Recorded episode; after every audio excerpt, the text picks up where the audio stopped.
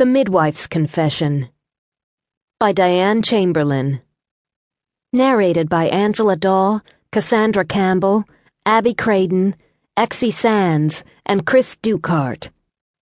Copyright 2011 by Diane Chamberlain.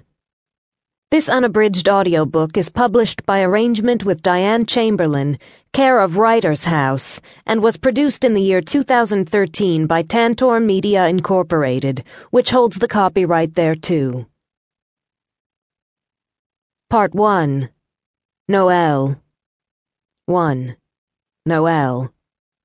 Wilmington, North Carolina, September 2010. She sat on the top step of the front porch of her Sunset Park bungalow, leaning against the post, her eyes on the full moon.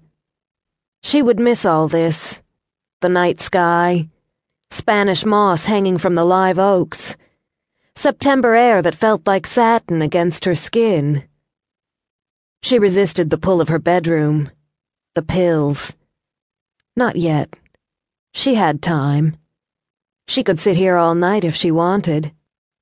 Lifting her arm, she outlined the circle of the moon with her fingertip, felt her eyes burn.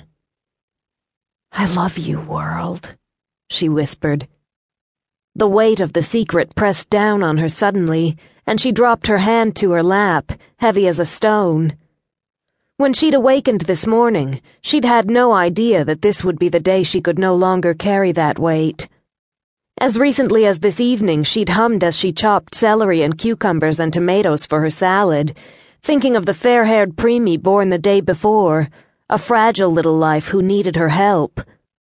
But when she sat down with her salad in front of the computer, it was as though two beefy, muscular arms reached out from her monitor and pressed their hands down hard on her head, her shoulders, compressing her lungs so that she couldn't pull in a full breath.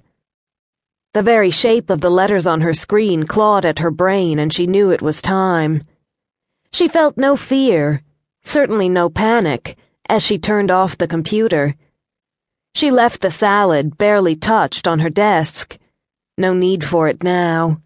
No desire for it. She got everything ready. It wasn't difficult.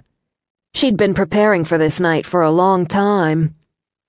Once all was in order, she came out to the porch to watch the moon and feel the satin air and fill her eyes and lungs and ears with the world one last time.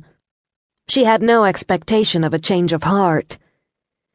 The relief in her decision was too great, so great that by the time she finally got to her feet, just as the moon slipped behind the trees across the street, she was very nearly smiling.